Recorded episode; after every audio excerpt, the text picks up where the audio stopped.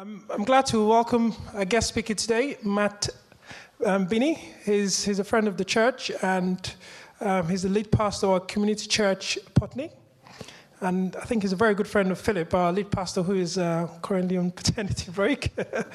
um, so we're in good hands today. Can we welcome Matt? Okay. Great. Lovely to see you all this morning. It's really great to be with you. Thanks, Philip, for inviting me. Um, I hope it all goes well. And how long have I got? An hour, apparently. Is that right? Um, and I hope you like my set.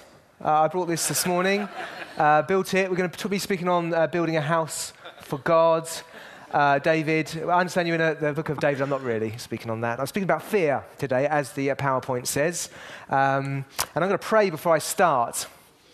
Lord Jesus, I pray for each of us this morning. Thank you that you know uh, every one of us. And uh, even if we don't know you, and uh, none of us know you as, as, as much as possible because you are infinite and amazing. And I pray, Lord, this morning you would speak to us. Holy Spirit, would you speak to us today? It's our heart's desire. I pray you'd bless us, Lord. We, we need your strengthening. We need your as we've heard in the worship about living for your glory. And uh, we know we, don't, we fail to do that so often. And thank you that you're forgiving. You welcome us home and you welcome us to move forward and to fall forward and keep going forward, no matter where we're at in our lives. In Jesus' name, would you speak? Amen. Amen. So it's a great privilege to continue with your sketches series this morning. I don't know about you, but I tend to uh, li- like it when things go well for me. Do you like it when things go well for you? You know, when, when I, I lead a church. I used to be a school teacher, believe it or not, about 14 years ago, I was a school teacher. And uh, I would love it when the children did what they were told. And I'm sure if you're a school teacher, you know that is very rare. Um, and you would try not to get angry. And you would f- I would feel more loved by God and more blessed by God. And I would feel that God was more in control, unfortunately, when things were going well than when they were not going well. And when I would lose my temper, I would, I would feel that maybe God doesn't like me as much anymore. I knew the theology, I understood that God loved me no matter what I did, but I felt possibly God doesn't like me or love me so much anymore. And I lead a church now. And uh, I don't know about you, I'm sure you are all perfect. I'm sure you're all perfect. In Putney, we are not all perfect yet. And um, I've come here to learn from you. Uh, so you, you, can, I can take away your perfection to Putney. Um, but I like it when things are going well. I, I, I, was so blessed to hear that you normally start a couple of minutes late. That's so good because most churches do. And I, Putney, we start at 10 o'clock, 10.30. And we normally start by 32. And I normally like it when we start at 10 o'clock. And when things are going well, when people turn up, when people do their serving, when, when people do their giving, when people are involved as they should, and la la la la, go to community groups and all that kind of stuff. Um, I like it. And I feel like I'm succeeding. And I can feel that God is probably more in control in such times. And I can feel that God is maybe things are out of control when things aren't going so well, when that great member of the church leaves. And I go, ah, my heart, ah, breaks my heart.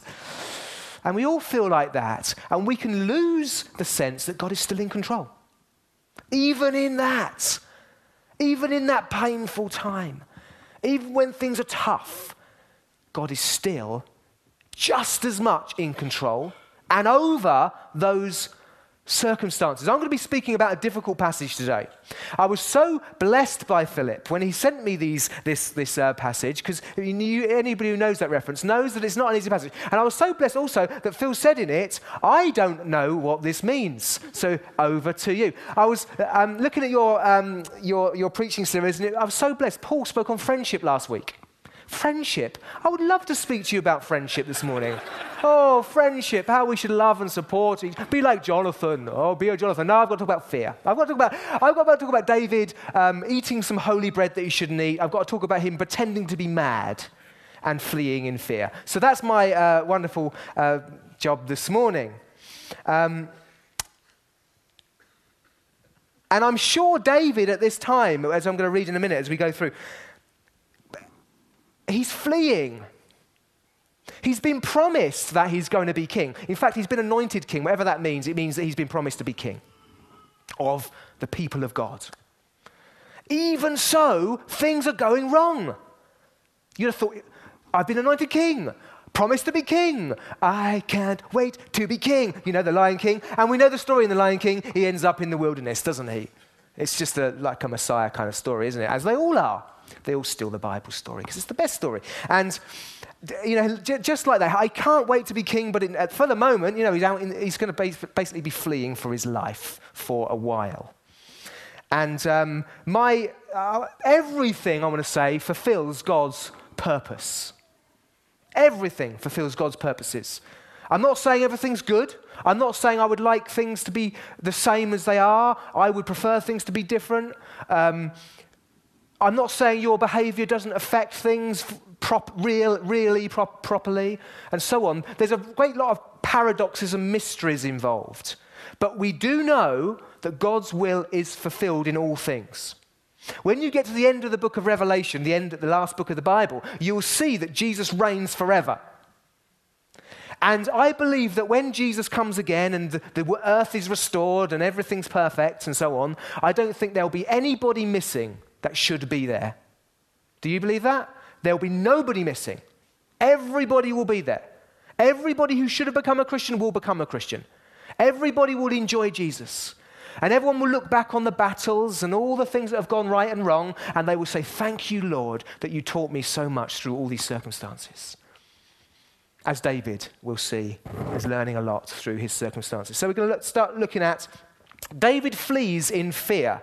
21 1. I'm reading from your ESV uh, version. Uh, then David came to Nob, to Ahimelech the priest, and Ahimelech came to meet David trembling and said to him, Why are you alone? No one is with you. Well, now we see that David, uh, you read last week, was fleeing for his life. Saul, the current king, has become prideful and paranoid. He, he knows he feels threatened. And I'm sure we can all get like this. And it's a, it's a warning to every one of us that we can feel threatened by people. And that th- sense of being threatened, when you don't trust God, when, you, when you, you feel threatened, you take things in your own hands, you can start to act, behave badly toward people. And Saul was a head and shoulders man, it's called. He was a tall man. He was a big man. He had lots of reasons to be prideful uh, in his looks and appearance. then he became prideful and started to defend himself and, and hold on to his position and fight against David, who was da- uh, God's chosen. And so David flees, is fleeing for his life in fear. He would have preferred it to be different, I'm sure. But you and I both know where the story goes that David will end up being king. And actually, through these circumstances, he will become king.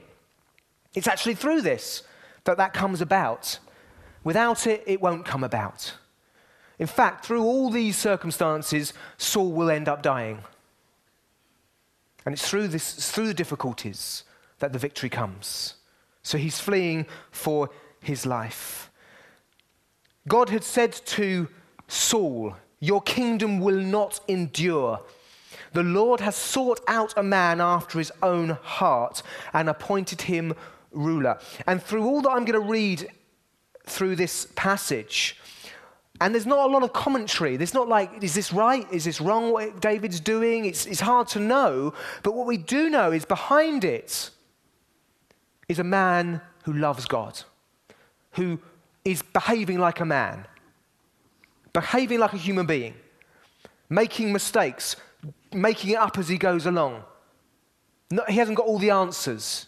He's a young man, just like you're many young men. You know, we, we, we I'm not one anymore, but when I was young, um, one makes mistakes. and older men do as well.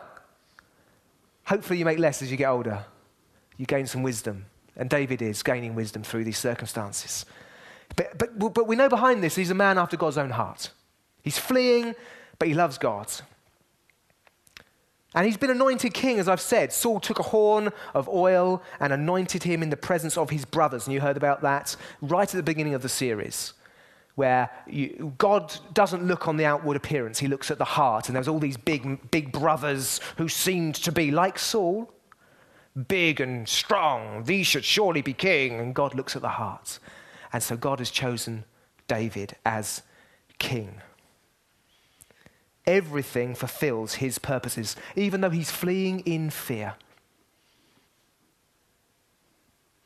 And we can, we can be there. Moments of fear in our lives, moments when people are against us. When we can't sleep at night because that person is in your mind. They feel like the enemy you're being, you feel like you're being persecuted. You may be being persecuted. Unfortunately, the church isn't persecuted enough, I don't think. But we can be persecuted for other reasons. People don't like us, the way we do our jobs. And God is fulfilling his purpose. And David is on his own, as I read. He is on his own. And we heard last week about how friendship is so important. This is going to be a short period. We're going to see at the end of this story, he's going to end up in a cave and there's going to be people gathered together. God does not want you to be alone. But there are times when you are alone. There are times when you move to a new city. There are times when you feel the, the odd one out. You can feel like a. In fact, we know, don't we? In cities, you can often feel more alone. You walk through a village, you see how many people say hello. Every single person. And why is that? Because the crowd thing is that there's something in human nature. The more people there are, the less intimate we become. And that can happen with churches as they grow as well. You become less and less intimate because you've got more and more people. And we can feel alone. But I want to say this you may feel alone right now. It wouldn't be surprising if you felt alone right now. You heard the statistics last week about London being the most uh, loneliest city on earth. Well, so, therefore, it's likely that some of you feel alone this morning. I want to tell you that God is with you. I want to tell you, you know, you can read the Bible, you know, David, David God's got a plan for David's life, right? He's, been a, he's got promises over him. God is with him. Well, it's true for you as well, isn't it? We sang that song, He gave it all for us. He gave it all for us. Jesus gave it all for you. The cross speaks of God's friendship toward you. And so, no matter what you go through, Jesus was alone on the cross. He was separated from the Father. The curse of our sin was upon him, separated him, God, from his Son. So, you need never be alone. Never be alone. You will never be forsaken. But you don't feel like it all the time. Appreciate that. Doesn't always feel like that. Feels like you are alone. You can come to church and think nobody speaks to me. You can come to community group and feel like no one, you don't connect with people. Young people can feel like that. Teenagers can feel like that. At church, I've got nobody I feel really connected with. It can be a real challenge. We've got to work so hard at friendships, haven't we? But let me, let me encourage you, though, that God, you aren't alone. God is with you. In this moment, trust God. Trust Him. Trust Him, won't you? He's with you. That's uh, David's alone. Everything fulfills God's purposes. Even through this, God's got purpose for you. Lie. He lies to the priest. 21, 2 to 3.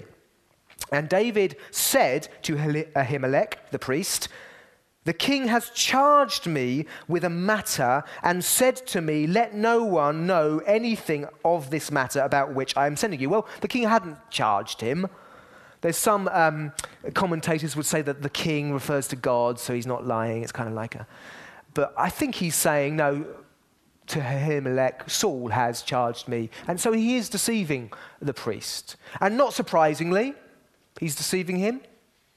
Um, he's scared, running for his life. It doesn't have any comment. There's no commentary on it. It doesn't say, and the priest, uh, sorry, the prophet came to David and said, Why did you lie? You should not have lied. You should have trusted me. It doesn't say that. So anything we say about David's attitude here will be speculation.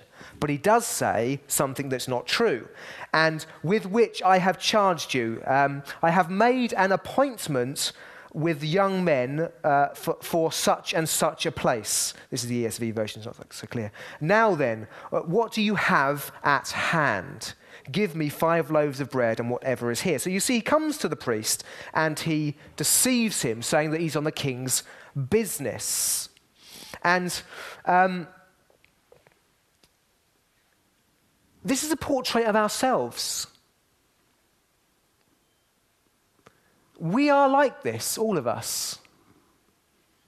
I'm sure we've all lied at times.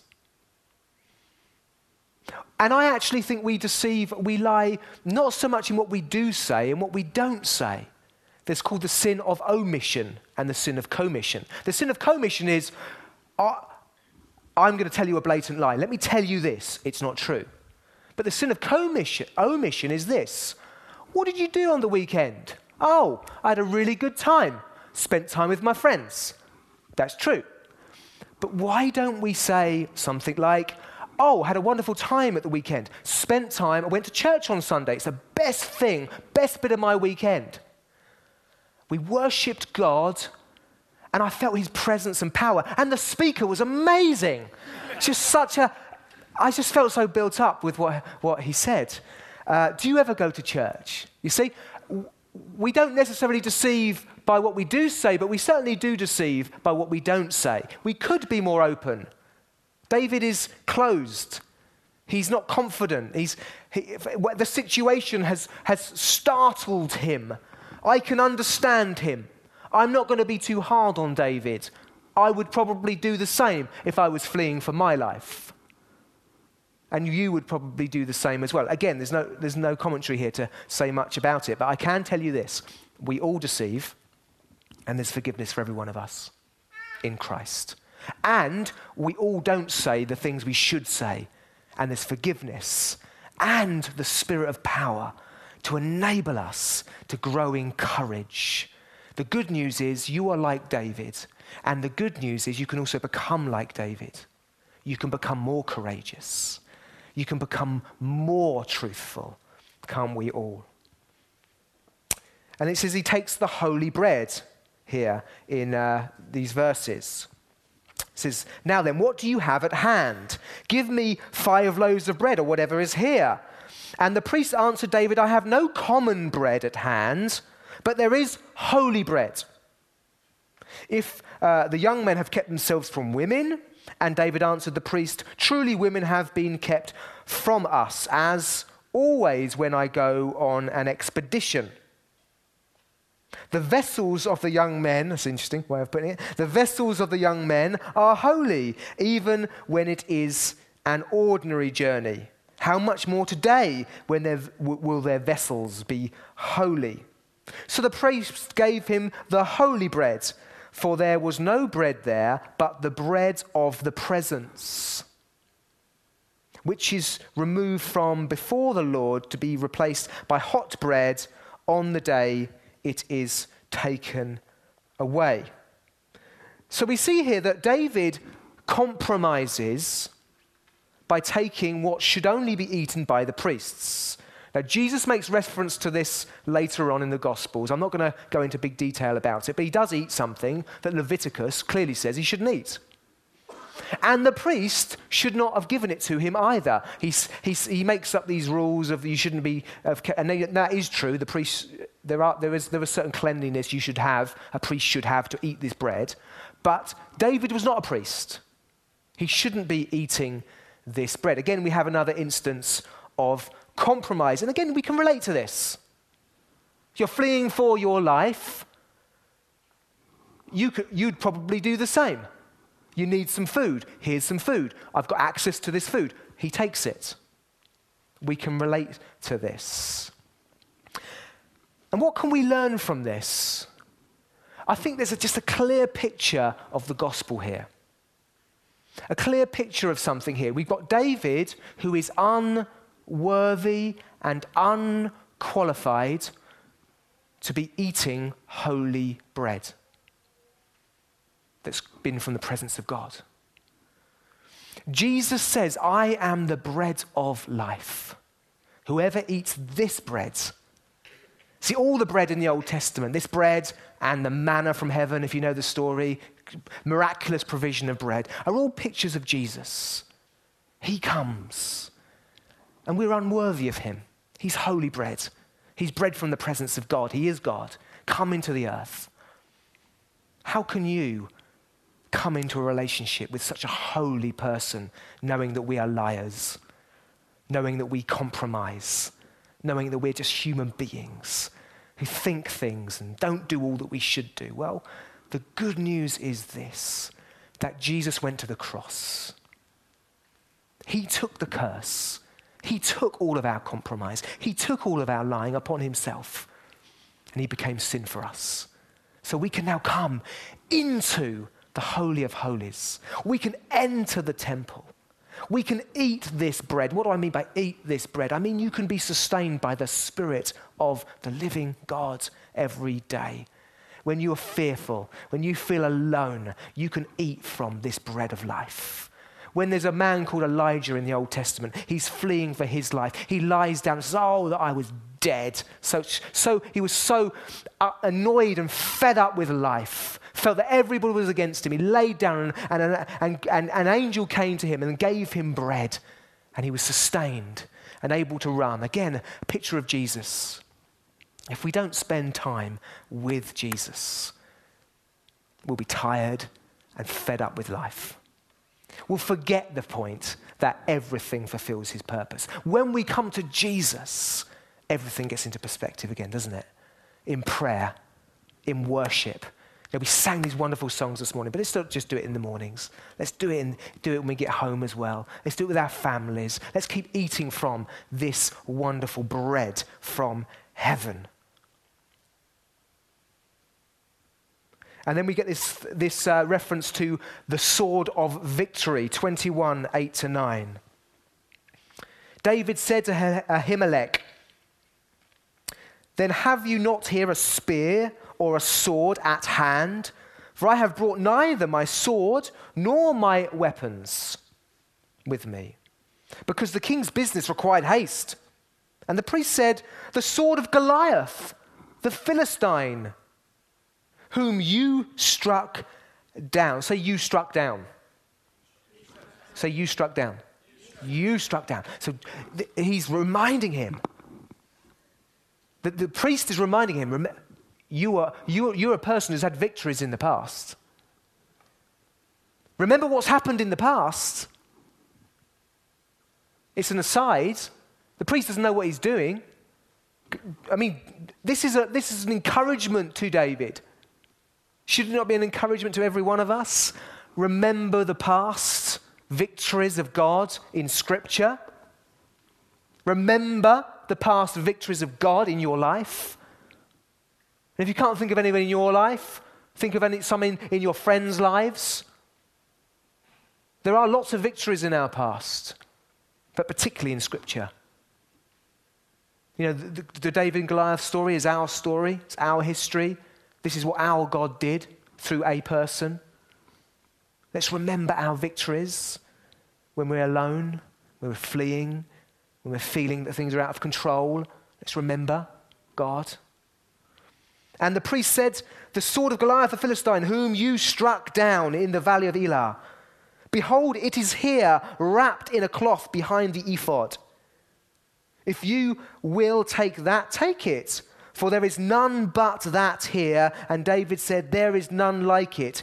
Give it to me.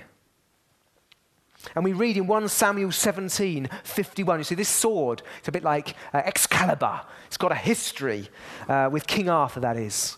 It's a bit like one of these weapons, a legendary le- weapon that, you know, has a lot of history. And this is what David, this is how David would have remembered that sword. In, in 1 Samuel 17, David, so he's, he's killed Goliath with a stone and a sling. And, he, and, and he's if you know the story, before he kills Goliath, he confesses he, it's going to be through the power of God that he's going to kill him. And that's indeed how it happens. David flings the stone, it's David's skill, but it's ultimately God's power that fulfills it. And it says here, and David ran and stood over him. It's like a, one of these films, isn't it? Troy or something. He took hold of the Philistine's sword, drew it from the sheath after he killed him, and he cut off his head with the sword. Can you imagine a Brad Pitt type character, can't you? Cutting off the head and holding up, and all the people going, Way, cheer. And this is David's history with this sword. And it should have reminded him of the past, victories of God in these time of difficulty. And I hope that you and I will learn from this story and take courage and heart from the promises and the stories of God in our lives and from Scripture. If you're feeling down and lonely and alone and you feel like your life's full of compromise, come to the stories of God and be encouraged for fresh courage. Be inspired again. Everything fulfills God's purposes. Everything. The victor's song drives him mad. We've got this uh, thing where he goes to Achish here. Um, and David rose and fled that day from Saul and went to Achish, the king of Gath. And the servants of Achish said to him, it is, is, not, is this not David, the king of the land? Did they not sing to one another of him in dances? Saul has struck down his thousands and David his tens of thousands. And David is, is a very famous warrior. He's a very famous Christian famous Christian leader. And this song, it's a very popular song. It's a pop song. People have heard of this song. Saul has, and this is re- one of the reasons why Saul got so defensive. You can imagine it, can't you? Matt, he's really good, but Paul, amazing, amazing. That's the song we're all singing. And you can get defensive about things. And this is what had happened to, to, um, to Saul. But for David, hey, how encouraging that people are singing this amazing song of his victories. And David took these uh, words to heart and was full of courage. David took these words to heart and picked up the sword and strode back to victory and to battle. No. David took these words to heart, was much afraid of Achish, the king of Gath, so, change, you know, David was, I mean, this is not just a song, this is literal true. He did, with his armies, kill tens of thousands. He was a famous warrior. And he's fallen low, isn't he? he he's lost his courage. So he changed his behavior before them and pretended to be insane in their hands and made marks on the doors of the gate, let his spittle run down his beard. Then Achish said to his servants, Behold, you see, the man is mad. Why then have you brought him to me? Do I lack madmen that you have brought this fellow to us as a madman in my presence? Shall this fellow come into my house? So David departed. The victor's song drives him mad, in inverted commas. Rather than the victor's song inspiring courage, it causes him to fear. Again, it's a similar thing. Let the songs, let the songs inspire you. When you read of Jesus' healing, when you hear, read of the book of Acts, of healings and power, don't go, ah, oh, we've tried this. You know, lose heart. Be inspired by these victory songs. Be inspired by songs of victory. Let's go again. Go again in faith. Let's never stop going again in faith.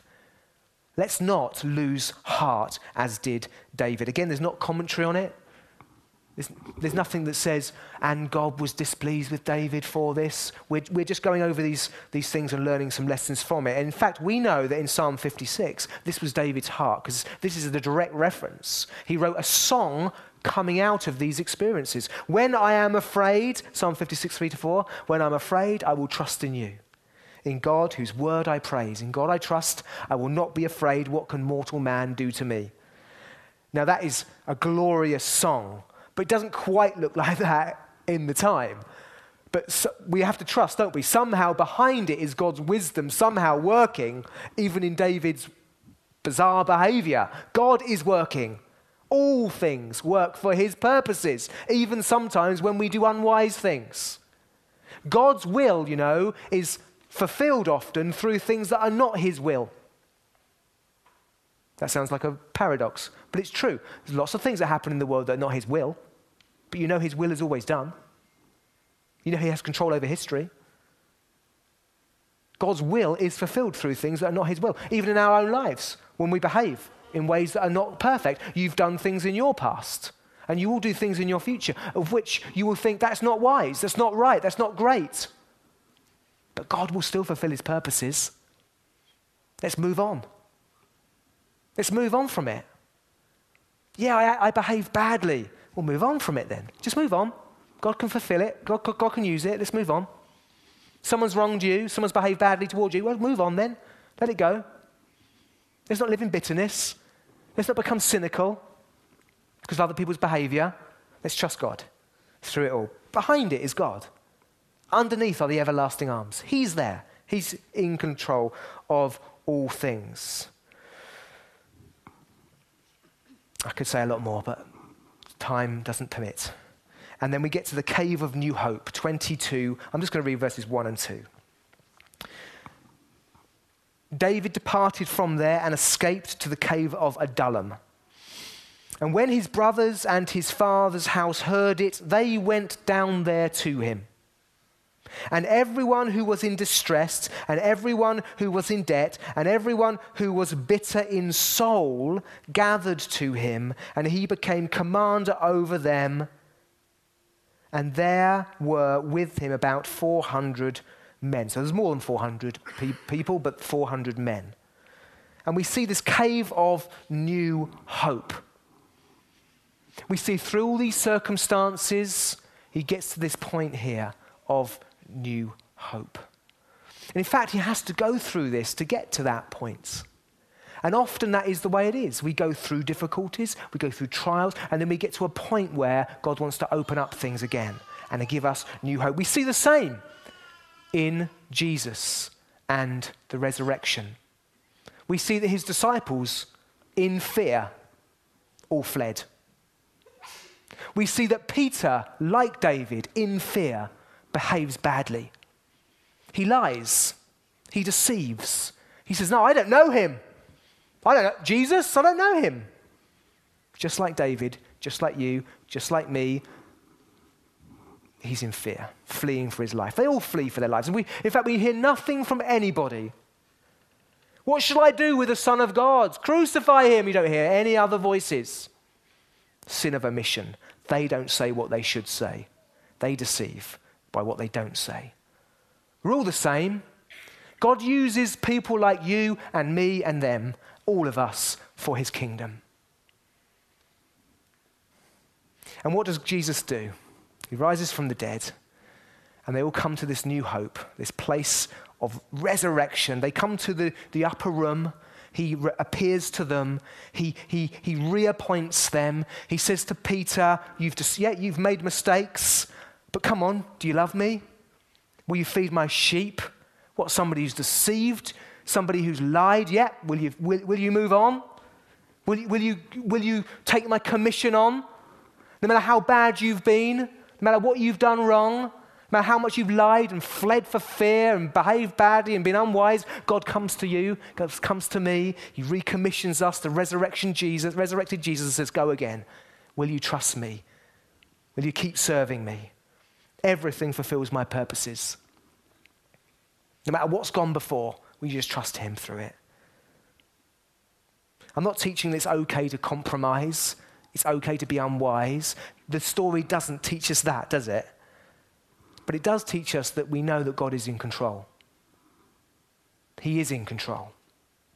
And we know that in all things, if the band wants to come up, and we know that in all things, Romans 8 says,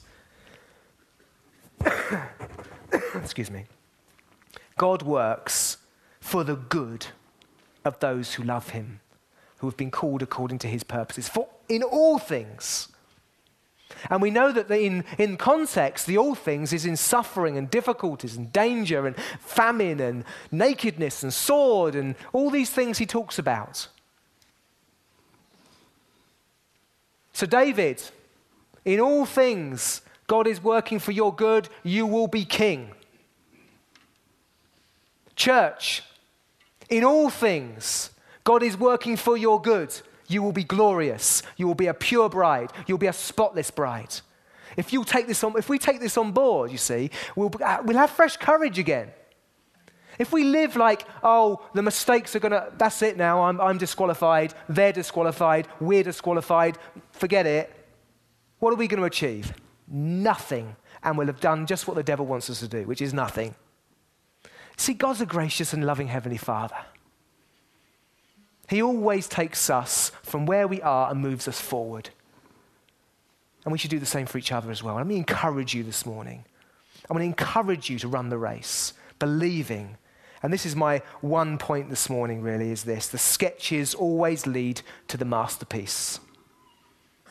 We've seen these sketches, we've seen, and, and I used to teach art and things. And what you do is you sketch and sketch and and it's sort of that's about it's sort of that's wrong, that's right, that's wrong, that's wrong, so therefore I'll do that. And actually, it's what you do wrong that helps you get to what's right. There's a legendary um, story of Michelangelo who, who made the David's statue. You may have heard this story. It's probably not true, but it's good. I'm going to use it anyway because preachers have got the right to do that. They can use stories. Um, this legendary story is this How do you know what to remove from this big block of marble? And Michelangelo legendary, legendarily said, I remove anything that doesn't look like David. And we're seeing the un- incomplete work here. David as he is, but not yet as he will be. And this is true for you, church. You are not yet what you will be, and you never will be, this side of heaven, what you will be. We will always be making mistakes and deceiving and doing things we shouldn't do. But God is working. God is working. God is sketching. God is chipping away. Take hold of every mistake, apologize, repent, turn, say, Lord, I'm sorry. But then say, Thank you for what you've taught me through it, though. Thank you, you've taught me through this. Thank you, you've taught us through this. There's always fresh hope with God. Let's stand together, let's worship Him.